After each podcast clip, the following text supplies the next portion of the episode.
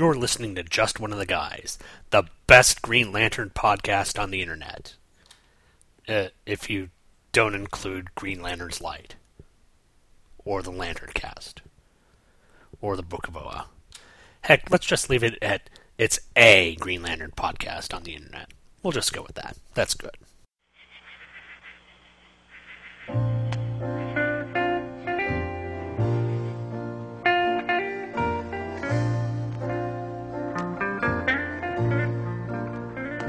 It's not that easy being green. Having to spend each day the color of the leaves. When I think it could be nicer being red or yellow or gold or something much more colorful like that. Hello and welcome to episode 3 of Just One of the Guys, a Green Lantern podcast. My name is Sean Engel. I'm going to be the host for this podcast, whose sole mission is to cover the Green Lantern books starting in 1990 and finishing off in the year 2004, while along the way covering the Guy Gardner series and putting a special emphasis on the Kyle Rayner Green Lantern character. As I've said in prior issues, episodes, issue sodes, I guess, coined by uh, Chris Honeywell and Scott Gardner. I will be doing my best to shine a spotlight on these two characters and hopefully show why I think these are some of the best Green Lantern characters that the DC Comics company has produced. They're really overlooked, as I've said before, and I think they need to be kind of given their due.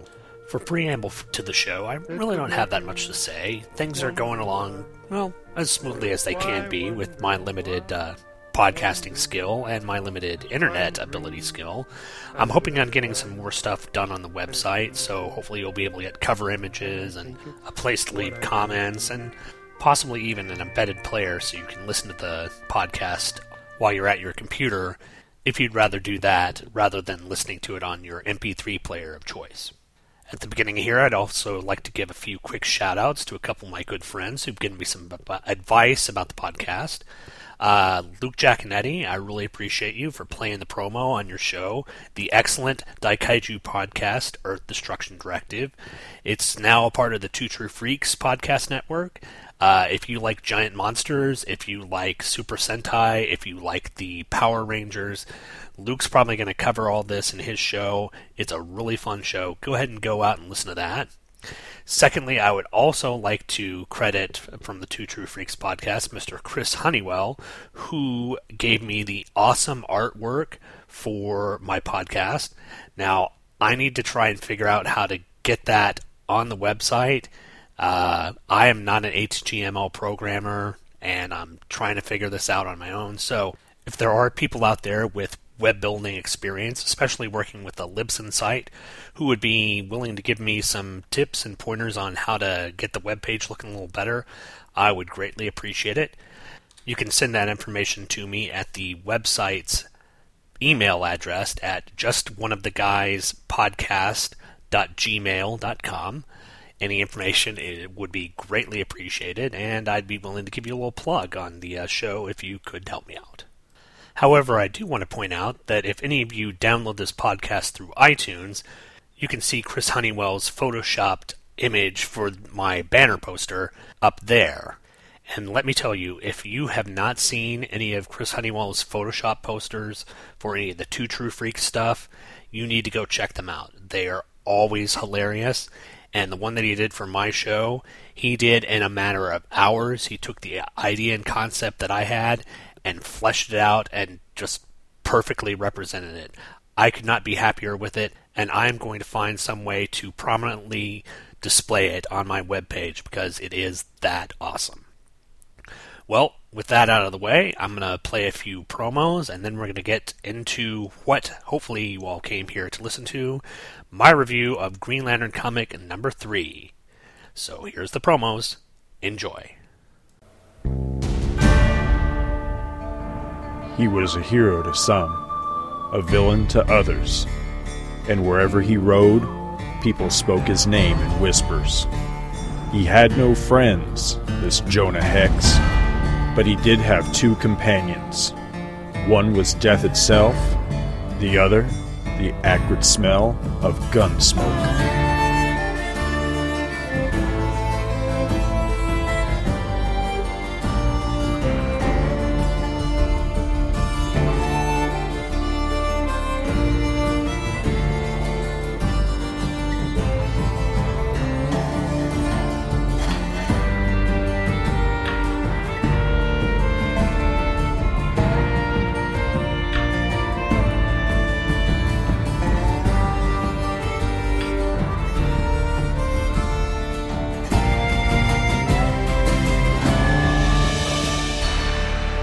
Death and the Acrid Smell of Gunsmoke. The Jonah Hex Podcast. Available Thursdays at twotruefreaks.libsyn.com.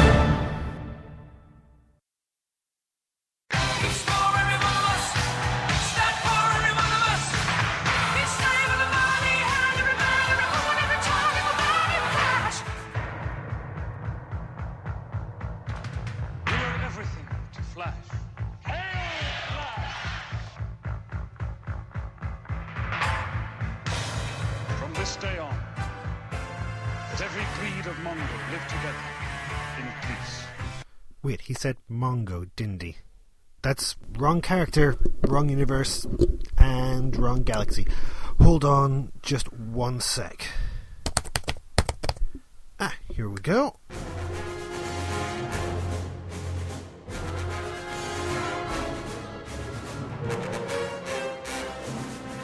Flash Legacies, a podcast connecting the adventures of Wally West, the third hero to be known as The Flash. Join me, Dave Walker, in my bi weekly journey as I look at Wally's career from when he first donned the mantle of The Flash all the way up to the return of Barry Allen. Find me at flashlegacies.libsyn.com.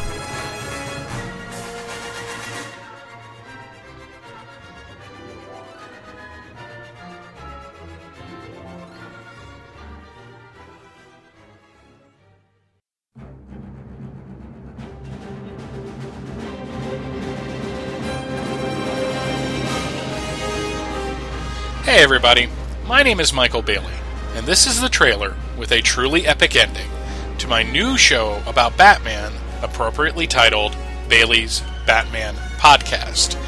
Bailey's Batman Podcast is a weekly program that looks at a month in the life of the Dark Knight Detective, starting with the books bearing a March 1983 cover date, which is where my solid run of the characters' comics begins, and moving forward until well, at least until the books that came out in 2005, because that's where the solid run ends. Each week, I will give you a full synopsis and review of every major ongoing Batman title, with brief stops along the way to look at the important specials, miniseries, one shots, and Elseworld stories just to keep things interesting. I'll also be telling you what other books Batman appeared in that month, as well as what was going on elsewhere in the DCU. Is going to be all Batman all the time as I look at over 20 years of the character's history. And now, ladies and gentlemen, the epic ending to this trailer. You ready? The first appearance of Jason Todd. Death in the Family. Nightfall. Epic. No Man's Land. Do you have chills yet? All of that and more will be covered on Bailey's Batman Podcast every Tuesday at Bailey'sBatmanPodcast.com.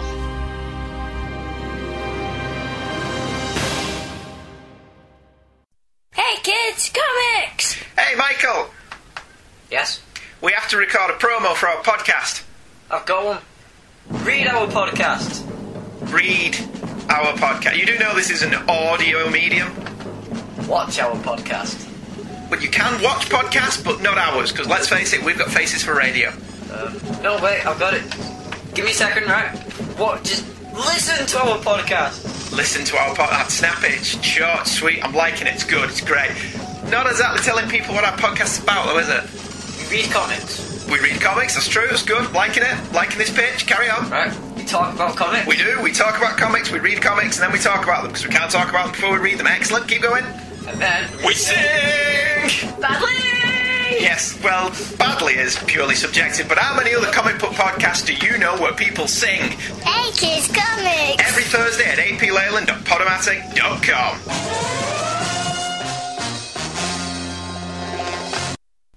And we're back. So, let's hit it. Let's start with Green Lantern number 3. Green Lantern 3 was cover dated August 1990. The writer was Gerard Jones, penciler was Pat Broderick, inker was Bruce Patterson, letter Albert Guzman, the colorist Anthony Tollin, assistant editor Kevin Dooley, editor Andy Helfer. All the same guys from last time. Title this time is Sound and Fury. The story opens with Hal Jordan walking down a lonely highway, waxing philosophical. He's having no luck hitching a ride, and his no luck has taken a turn for the even worse as the persistent thorn in his side, Guy Gardner, shows up along the roadside. Guy asks him why he's headed to Kudzu City by foot when he could easily be flying to Shanghai, and Hal reaffirms his desire to find his own way with his feet on the ground. Guy, quote unquote, helps Hal in hitching a ride to the city by, quote unquote, seductively showing his leg, and then allowing a speeding farm truck to run into his ring powered force field. After presumably burying the bodies of the men thrown from the truck, Guy and Hal continue their conversation over coffee and donuts at the local Kudzu City diner. Hal is still all about making it on his own, but Guy isn't buying it. To prove that he can do just as well without using his ring, Guy challenges Hal to a fight. Hal enthusiastically agrees, and the two Green Lanterns remove the rings and step outside.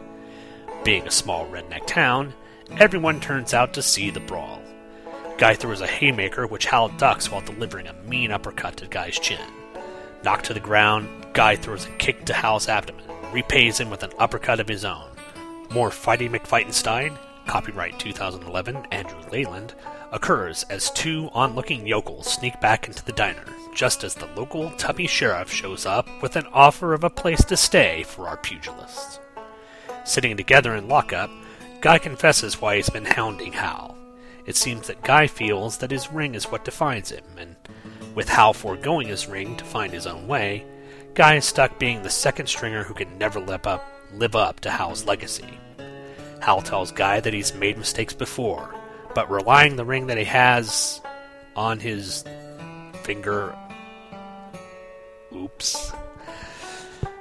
Guy and Hal yell for the sheriff to let them get their rings back, but a quick call to the diner reveals that someone took off with the two most powerful weapons in the universe. Cut to Oa, where an imprisoned John Stewart is being serenaded by the Mad Guardian. The Guardian attempts to create a mind union with John, probing his memories of his past. The Guardian tells John of his loneliness and says that he can bring the places and their memories to Oa to keep them company. And with a thought, a beam of green energy streaks through space to the Guardian's home planet of Maltus. The beam surrounds the city, ripping it from the very ground and transporting it to Oa. The Guardian says that he can do this with all the planets they've been to, even Earth. Back on Earth, the two yokels who earlier ran from the fight are trying out their new power rings by creating chainsaw and six pack constructs. Reveling in their new powers, the Deliverance extras decide to head into town to get some retribution on them who done them wrong. After freaking out the locals with a giant raccoon, kicking in the window of the local liquor store, and dropping a ring construct meteor on the town's only police car, the sheriff allows Hal and Guy out when Hal says that he's the only one who can stop them. Hal and Guy confront the two sheep lovers as they try to take down the ringless lanterns with a bobcat, pitchfork, and chainsaw construct. But Hal is able to use his will to override the rings and clock the brother cousins, taking his ring back and ending their reign of corn shuckedness. As Hal and Guy walk down the road away from the town, Guy congratulates Hal on using his will to stop the rings. Guy even goes so far as to say that Hal is the best damn Green Lantern he's seen. Hal thanks Guy for the compliment, but says he's done being a GL and he wants to make it on his own. Hal walks down the highway as Guy marvels what a brave SOB Hal is.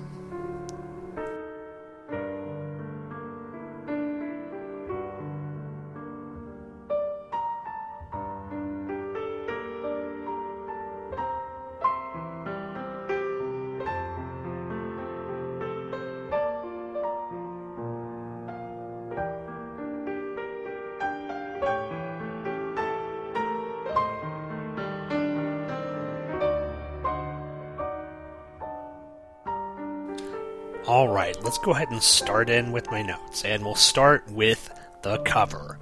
This is an impressive one. Now, the background's not much to say for it's an all white background, but it's a beautiful image of Hal Jordan, teeth gritted, looking very frustrated, just punching Guy Gardner in the face. And Guy's got this look on his face like De Niro from Raging Bull with the spittle flying right out of his mouth. It's a really dynamic, awesome color. Broderick and Nelson do a great job uh, giving you an idea of some horrible, nasty fight is going to go on in this book. Page 1, panel 5. Uh, we get the obligatory opening march of Hal down the lonesome road.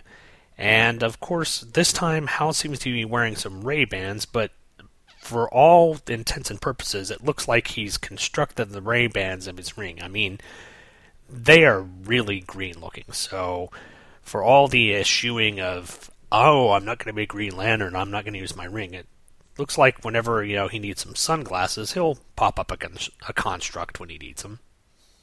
Page 2, panel 1, we see our first entrance of Guy Gardner, and he's sitting at a roadside sort of table with an umbrella on it, sipping uh, what looks to be limeade out of a ring construct glass.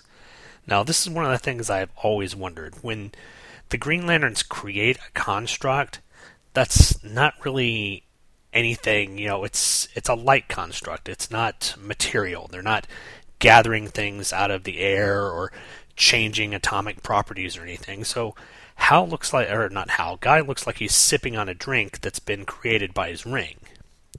And that just doesn't make sense to me. I mean, basically he's just drinking light energy, which well, there you have it. Page 3, we get the splash panel of Guy Gardner, quote unquote, seductively holding out his leg, a la that old movie trope of the woman, you know, showing her leg to get some car to stop. Unfortunately, Guy's method is a bit more dramatic as he just stands in front of the road and allows the ongoing, I guess, farm truck to smash into him, causing all the farming materials and it looks like purple cabbage fly out of the truck and uh, scatter all over the roadway. Of course, you also see the driver of the truck uh, hurling forward, and know you've got to assume that maybe Guy was a bit extreme on this, and there might be a few bodies to be taken care of. Page 5, panel 6. After the whole discussion about how Hal doesn't want to be a Green Lantern anymore, and deciding that they're going to go outside and fight each other, leaving the most powerful weapons in the universe on the counter of some diner in a backwater town probably isn't the brightest move that these two people could have made. And then go to page 6, panels 3 and 4, and we get what basically sets up is some of the wonderful stereotypes that we get in this one. We get the uh, typical BBW black waitress and her boyfriend uh, cook basically saying that, oh, it's just a couple of crackers gone fool. So, uh, of course, the boyfriend then says, well, maybe you better ought to get out of shooting range, just in case. Because, yeah, it is the South, and black people are probably going to be shot. Ugh. I hate stereotypes. Page 7, panel 1. It looks like Guy has been watching a bit too much Teenage Mutant Ninja Turtles cartoons because his attack yell is Cowabunga. Awesome. Pages 7 and 8. Really good fight scene. Uh, well choreographed, the comic. You know, it's something that you kind of have to be looking at. I can't really describe it, but there's some good throws. Uh, you can tell Guy is more just bruiser, while Hal uses a bit of judo and a bit more throwing stances than Guy does. On page 9, panel 3, we get the stereotype number 2 in this comic a big fat redneck sheriff. So, uh, give you an idea if Boss Hog and Roscoe P. Coltrane had a love child, this would be kind of what he'd look like. Now that I'm thinking about that, don't imagine that. That's a horrible image. I'm sorry I put that into your head. Page 10, Hal and Guy get thrown in into jail, and we get some background on why Guy is kind of ticked at Hal. Hal says, Gardner, you're sick. Guy replies, The hell I am. You know what I am. America's Idol, MPV of the JLA, Playboy of the Western world. And you know what makes me all that? My ring. What am I without powers? I'm just another jerk. Sure, a great jerk, but not a hero jerk. So when you say, I don't need the ring, I don't need to hang out with superheroes, what does that say about me? Now I'm supposed to feel better than. Now, how am I supposed to feel better than everyone else? Basically, uh, Jones is doing a great job at shading in Guy's character, turning him from more than just a lunk-headed hero to actually someone who has a bit more character. I really like that, and this is something that Jones will do throughout the rest of the series. Page 12, panel 2.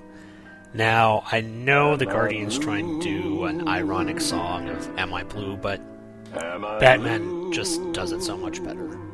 And Kevin Conroy has an amazing voice. In fact, let's take a listen.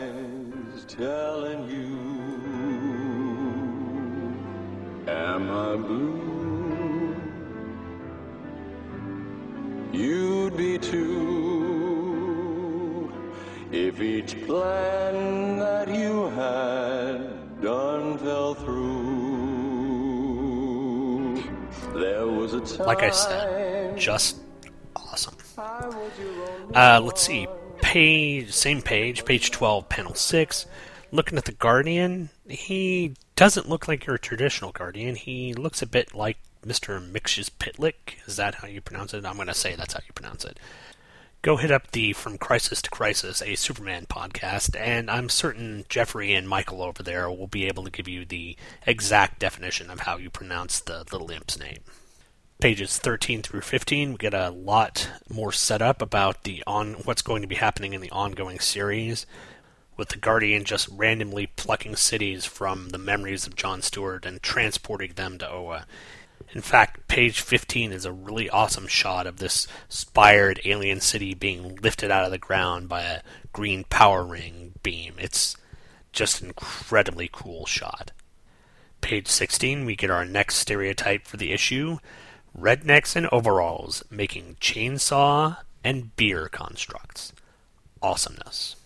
And then, of course, we've got our next stereotype, which would be rednecks guzzling Jack Daniels. So, we're covering all of them, and we've got a few more to go. In fact, we've got the next one on page 19 Rednecks love big ass ring constructed Cadillacs. Ones that'd even make Elvis proud pages 20 to 22 with these awesome shots of Hal using his will to affect the rings that are on the other guy's fingers. He says that he's not had to do this before, and I'm certain that he's done it before in previous issues, but if this is the first time you read this comic, this is really cool that Hal is able to will will the rings to do his bidding even though he's not wearing the rings. It just kind of gives you an idea how cool Hal is. And finally, page 23, we finally get the Guy Gardner that I've grown to know and love. He's a guy who, yes, is a jerk, yes, can be a douchebag, but at least will admit that in the end, Hal Jordan is an impressive Green Lantern and that he actually looks up with him and has a deep amount of respect for him. This is something that, you know, throughout the JLI run was never really shown about Guy, and I'm glad that Gerard Jones is doing something to kind of flesh out his character. Well, that was the notes. Let's go ahead and check out some of the amazing ads. We've got the same quirk ad that we had in the last issue of the basically 7 Up spot with the spiky green hair. Incredibly horrible game. Uh, what have we got here? More about the Advanced Dungeons and Dragons Monsters Compendium. Eh. Now, this is kind of interesting. I didn't notice this. There's an advertisement for Nickelodeon Magazine. This was back when Nickelodeon was just starting out. It really didn't have any of the shows that you'd know on it, like Avatar, SpongeBob, or Jimmy Neutron, or anything like that. And it's odd, it's sponsored by Universal Studios, TCBY, and Pizza Hut. So, I guess the first real advertisement for the Nickelodeon channel. Kind of neat in the middle of the comic, you get a two page spread for an advertisement for Bonk's Adventure. Now, if you people don't remember this, back in the uh, video game age, uh, the early age after the Atari, there were the NES and the Sega Genesis, and then eventually the Super Nintendo. Well, a video game console that tried to rival that was the TurboGrafx 16, and the main title for the TurboGrafx 16 was this game, Bonk's Adventure. It was about a caveman with a hydrocephalic head who would use that head to bonk into dinosaurs, walls, and various other enemies. Along the way, he'd eat meat, of course, because that's what cavemen eat, and he'd run into flowers and get eaten by them. I never had a TurboGrafx 16, however, I do remember playing it at like the local mall, and yeah, um, you can understand why the TurboGrafx 16 didn't go anywhere. Bonk's Adventure was a far cry worse from the Sonic the Hedgehog games or the Super Nintendo um, Mario Brothers games. So there you have it. Next, we've got an ad for football cards with Dan Marino and Phil Simms. Ooh, excitement. And again, we've got another Ultimate Game Club and Great Eastern Convention with Spell. Oh, this is amazing. Great Eastern Convention, Boston, Sat- Saturday and Sunday, August 11th and 12th of 1990. Special guest, Todd McFarlane. You could go there and see how gigantic of a douchebag he could be. So, folks, do whatever you can to build a time machine, hop back in your DeLorean, call the doctor, whatever, and go see Todd McFarlane. This guy's going places. And on the very back page, we get a a quadrilogy quadrilogy of games for the aforementioned Atari 7800. The failed attempt by Atari to try and reintroduce itself into the video game console wars. Like I said before, horrible controllers, not really that great games. I mean, it looks like they've got Double Dragon and Rampage, but I'm certain that the NES and the Genesis just pretty much mopped the floor with this system. But now it's time.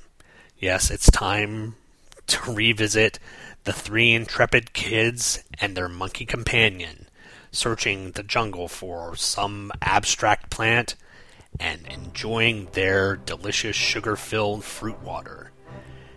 Ladies and gentlemen, I bring you Capri Sun 100% Natural presents The Adventure, Part 4 Egging Some Poachers. You've got the first panel, the three kids, and Hairy Harry looking towards a mountain going, At last, the flatlands, the best area to gather dry plant specimens for Dr. Stanley. And one of the kids says, Speaking of dry, I could use a cool safari punch about now. And you hear, Bam, bam, bam. And one of the kids says, What's that? It sounds like gunshots. Next panel we see, Cripes, what could be worse than a charging elephant? And the other kid says, The poacher's chasing him. We've got to do something. Fast. We head to the next panel. It says, One of the kids says, When their jeep comes by, pull on this vine with all you've got. I'll help Harry distract them as Harry climbs up one of the trees in the middle of the flatlands. Get the insert panel and says, Okay, I'm not as good a climber as you, but I bet I can play second base. I bet you can't play second base as well as me. The kid's saying this to Hairy Harry, who, of course, looks on him like an idiot because he doesn't know what baseball is and he doesn't have opposable thumbs. Next panel, we see Harry s- swinging down towards the poachers as the kids pull the vine, probably decapitating them. And one of the guys yells, Ah! A wild ape! Cut the next panel, we see Harry jumping up and down on their smashed Jeep and probably flinging his own poo at them while one of the kids says, Wow, when Hairy Harry swooped down, the poachers were really frightened. And the girl, the girl replies, Maybe we should call him Scary Harry from now on. Ha ha. Comedy. Final panel it says, I knew it. As usual, Harry had a supply of cool Capri Sun hidden away. Yeah, and the, the other kid says, his timing is terrific, just like his taste. Mmm, safari punch. And you kind of have to worry, wonder where Hairy Harry is carrying all this Capri Sun, as he doesn't have a backpack or really anything else. And in the final shot, you've got Hairy Harry smiling at you with the pith helmet, probably blood soaked from the decapitated head of the uh, poachers that they just ran off into a tree. And the final panel says, The adventure continues. Watch for part 5. One good fern deserves another. Yes, it's ridiculous. I, I hope you guys are able to read along with me. I hope you guys have some sort of access to these images because this is just ridiculous stuff and really fun. And with missing Twinkie ads, this does kind of make up for it. Well, that is it for this issue. I appreciate all you folks listening. I uh, hope you guys come back next time where we're going to be covering, obviously, Green Lantern number 4. This time I've actually read ahead, and the comics are really getting good. So come back next week. We'll be doing the coverage, and we'll talk with you then. Have a good weekend. Bye.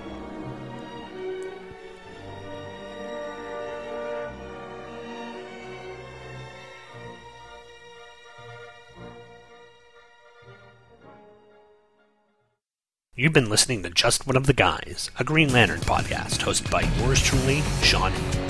All images, stories, and music are copyright their respective copyright holders, and no infringement is intended. This podcast is done solely out of my desire to show the denizens of the internet that comic books can be fun, humorous, compelling, thought provoking, and exciting while not having to fall into the weary tropes of the 1990s. I'm not in any way doing this for monetary gain which irritates my wife to no end. All feedback for the show can be sent to the show's Gmail account at justoneoftheguyspodcast.gmail.com. All feedback, positive and negative, is warmly welcomed. All spam bots are warmly welcome too, as long as your definition of a warm welcome is for them to die horribly in a fire. The website address for the show can be found at justoneoftheguys, all one word, dot libsyn, spelled L-I-B-S-Y-N, dot com. There you can find the RSS feed as well as scans of the covers and whatever else I feel like putting up. Look for me on iTunes. Just search for Just One of the Guys podcast. You can also search me on Facebook. I mean, you won't find me there because I don't have an account there. But if you have enough free time to listen to me babble on about funny book characters, you can obviously spare some time to wander around on Facebook. Thanks for downloading and listening, and come back next time for another episode of Just One of the Guys, a Green Lantern podcast.